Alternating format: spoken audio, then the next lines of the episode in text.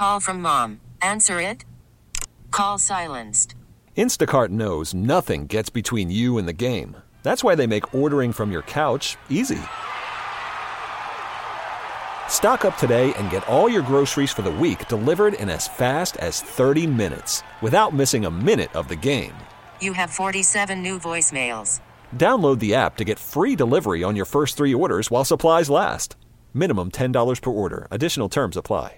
This episode is brought to you by Progressive Insurance. Whether you love true crime or comedy, celebrity interviews or news, you call the shots on what's in your podcast queue. And guess what? Now you can call them on your auto insurance too with the Name Your Price tool from Progressive. It works just the way it sounds. You tell Progressive how much you want to pay for car insurance, and they'll show you coverage options that fit your budget.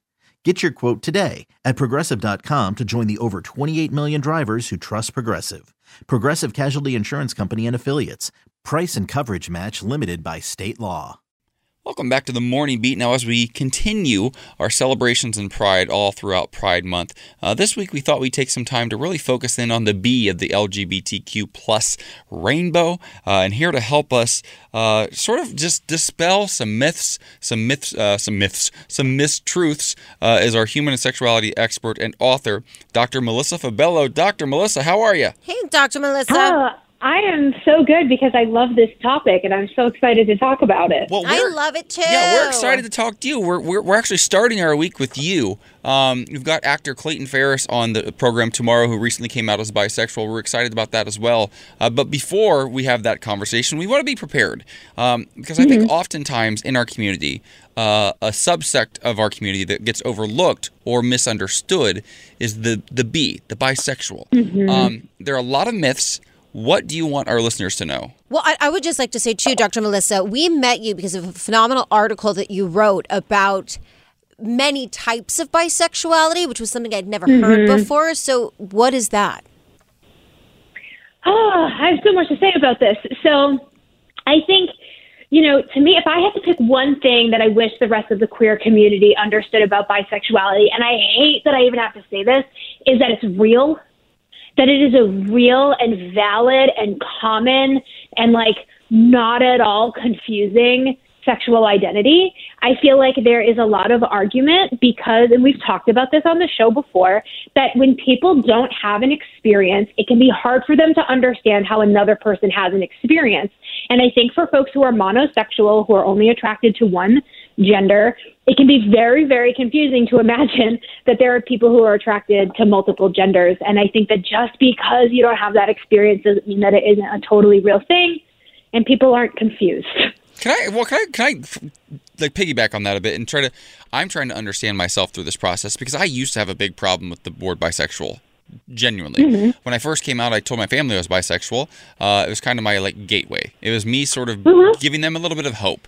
Um, and then I found years ago, uh, as I was dealing with friends, I don't want to say dealing. That's a terrible word to even use. But as I was dealing with my own self, as I was experiencing friends who were openly bisexual, I would find myself getting angry about it, like actually genuinely mad. And I've never had the experience of being a woman or of being uh, transgender. I've never had the experience of being straight. But those things don't make me mad. I don't have a reaction to those things. For some reason, though, bisexual made me feel like just pick a side, like just make up your mind. Uh, and I know now that's wrong.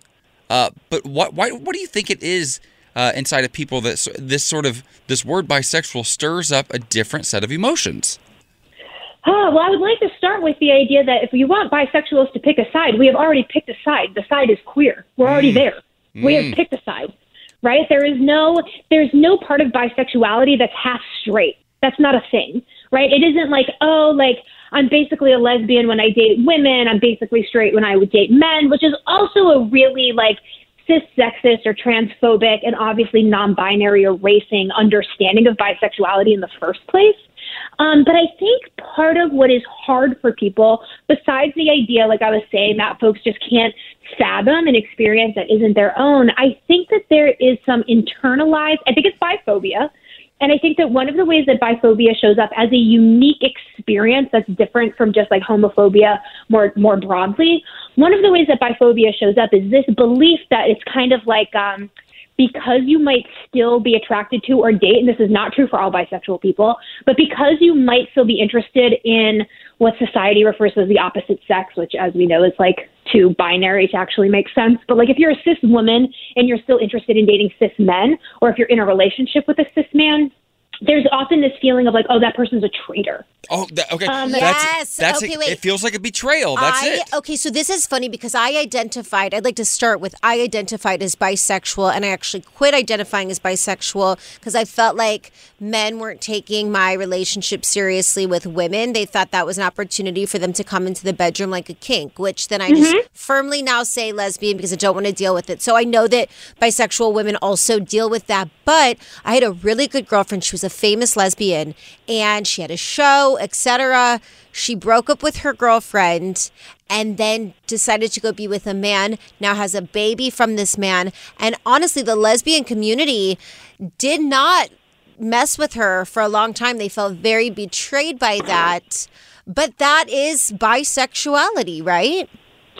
Yeah, I mean, if that's how that person wants to identify. But I think that, yeah, like the experience of being able to be in relationship with multiple genders, I think that a lot of actually part of why people won't identify as bisexuals because of biphobia, is because of what is attached to the label and what you know both from the community at large, like the straight community like that exists in the world, but also the queer community. You know that you're going to be kind of um maligned on on both sides. And so i think that a lot of people won't identify as bisexual or will be like oh i still identify as lesbian but i fell in love with this one man which is a totally valid experience. And i'm not saying that that's not possible. It's just like there's this um real hesitancy around identifying as bisexual because of the myths that we believe about bisexuality.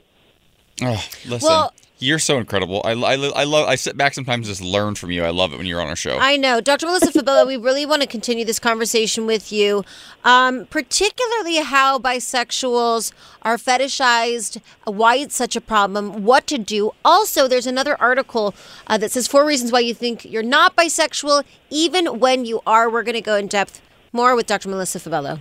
Worried about letting someone else pick out the perfect avocado for your perfect impress them on the third date guacamole? Well, good thing Instacart shoppers are as picky as you are. They find ripe avocados like it's their guac on the line. They are milk expiration date detectives. They bag eggs like the 12 precious pieces of cargo they are. So let Instacart shoppers overthink your groceries so that you can overthink what you'll wear on that third date. Download the Instacart app to get free delivery on your first three orders while supplies last. Minimum $10 per order, additional term supply. This episode is brought to you by Progressive Insurance. Whether you love true crime or comedy, celebrity interviews or news, you call the shots on what's in your podcast queue. And guess what? Now you can call them on your auto insurance too with the Name Your Price tool from Progressive. It works just the way it sounds. You tell Progressive how much you want to pay for car insurance, and they'll show you coverage options that fit your budget. Get your quote today at progressive.com to join the over 28 million drivers who trust Progressive. Progressive Casualty Insurance Company and Affiliates. Price and coverage match limited by state law. Welcome back to the Morning Beat. We're joined again by author and human sexuality expert Dr. Melissa Fabello. Dr. Melissa, we love you because you always lay down the truth every time you come here, even for even for old fogies like me in my 40s who might be confused sometimes. Uh, we're talking about bisexuality today, and I know that Michaela really wants to get into the sort of uh, fetish uh, aspect of that, and I'm going to let you ask that question in just a moment, Michaela. Um, cu- out of curiosity for me, I kind of want to know what it is. We talked about how we have these sort of feelings, right? Uh, and we feel like a betrayal sometimes as gay men or women when somebody says they're bisexual. I think I think for me, and I've dealt with this for many years, and, I, and I'm I'm past it. But I think for me, what the issue was was that it felt like I'm out here fighting for my rights. I'm fighting for the right to exist and to marry and to be seen. And bisexual to me used to feel like, oh, you're choosing to have your cake and eat it too. It felt like, and this isn't current, but it felt like you're not marching in the streets with me. You can conveniently switch to something that's more socially accepted and then kind of switch back when you like have an urge or a desire. That's how I saw it. And I think a lot of gay people have seen it that way, you know, in the past or currently, uh, but that's not accurate. Yeah, and I mean, you know, something that's coming up for me is like, yeah, we can talk all day about the fact that obviously that's not true, and bisexual people have been in the forefront of queer liberation movements for all of time. Um, but I think something that's coming up for me that I think is interesting is the idea um, of assimilation. And the idea that I think bisexual people, and again, I think this is part of biphobia, that bisexual people are really kind of picked out as being problematic around something like the potential of assimilation. Um, because I'm not saying that that's not a thing that might happen. I, I don't think it's like the the thing that we should be focused on, like that bisexual people might do. But I do think that that's the thing that can happen. But I think that other queer people, monosexual queer people, gay and lesbian people, also practice assimilation in various ways. Mm-hmm. Marriage is a great example. Marriage is assimilation into heterosexual culture. Like it, that's what marriage is. And so to um, kind of say like, oh, these people when they do something that assimilates them and, and makes them more acceptable to society at large, they're wrong. But when we do it, it's okay. Oh no, I hear that. I I'm I, I'm planning a wedding right now to my fiance, and I keep saying I refer to the the wedding party as bridesmaids. I hear it. I hear it myself. I, I'm doing. I'm Mm-hmm. assimilating too. I hear it. Yeah, and so I think that there's this interesting thing that happens where, yeah, I think that it's a lot of biphobia where we're going to say, okay, when bisexual people do this thing, they're being assimilist and they're being, you know, problematic and they're being harmful and like potentially queerphobic. I think that there's also the idea that like queer like antagonism, like homophobia, like exists in the world. And I don't one, I don't think that it's necessarily wrong for people to choose things that's safer for them, um, potentially if they have the option. Um, and I'm not saying that that's necessarily what happens, but just if we're going to go with this idea that bisexual people choose, then I think that we have to like even just like turn around what we're thinking. I think that doing stuff that makes you safer is a valid choice. I also think that we cannot ignore the impact of compulsory heterosexuality that exists in our culture where you are not given the option. A lot of bisexual women, so, so, so many bisexual women that I know who have never been with women or ever been of a queer, uh, but with a queer gender, have only been with cis straight men.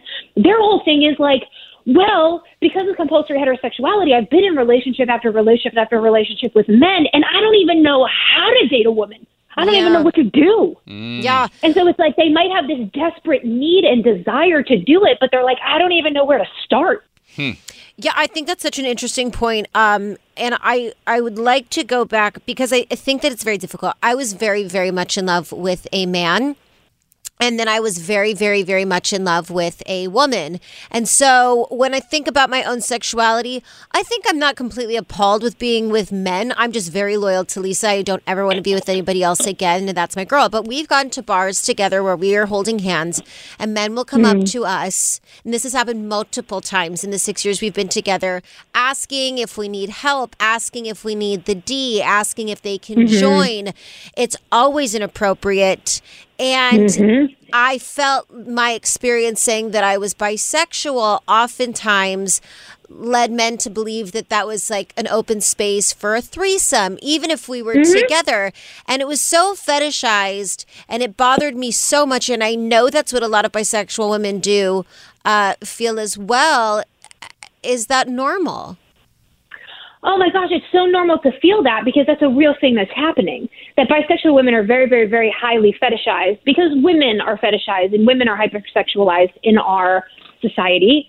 And of course, any kind of quote unquote deviant sexuality, like God forbid, being queer, um, is also looked at as hypersexual. And so I think that that's, you know, that's such a such a great example of like patriarchy and the ways that like men show up in the Yeah, world is women are so sex right are so sexualized that it's like I can't even imagine women having a relationship that doesn't involve men. There's like this quote Yeah, or this meme that kind of goes it. around. Yeah, it's like stunning, right? You could never be satisfied, never be happy. There's um yeah, this kind of meme or quote that goes around the internet sometimes that talks about how the reason why we assume that bisexual men are just kind of like faking it, they're just like closeted and they're actually gay, and the reason why we believe that bisexual women are just doing it for men's attention is because as a society we cannot fathom a sexuality that does not center on men. Wow. Dr. Melissa Fabello, I love you. I am telling you, I read this story one time, this girl, her coming out story, and she said, Sure, yeah, when I was younger, I used to kiss girls just uh, to get the boys' attention. And for whatever reason, that rubbed me the wrong way, in the worst way. I never forgot it. Uh, but you make so many great points. We appreciate you. Thank you for speaking on behalf of the bisexual community and always having these conversations with us. Of course. Now we're terrified. We're going to hang up, okay? No, I literally, I literally just want to sit here and take notes. I know. I like. I'm obsessed. Like I'm into it. I think that AJ literally is like, holy crap, No. she's a tough lady. no, I love it. I'm obsessed. I know in a good way. Thank Well, you I'm so so glad. I hope you guys have an awesome day. You too. Goodbye. We love you. This episode is brought to you by Progressive Insurance. Whether you love true crime or comedy, celebrity interviews or news, you call the shots on what's in your podcast queue. And guess what? Now you can call them on your auto insurance too with the Name Your Price tool from Progressive. It works just the way it sounds. You tell Progressive how much you want to pay for car insurance, and they'll show you coverage options that fit your budget. Get your quote today at progressive.com to join the over 28 million drivers who trust Progressive. Progressive Casualty Insurance Company and Affiliates. Price and coverage match limited by state law.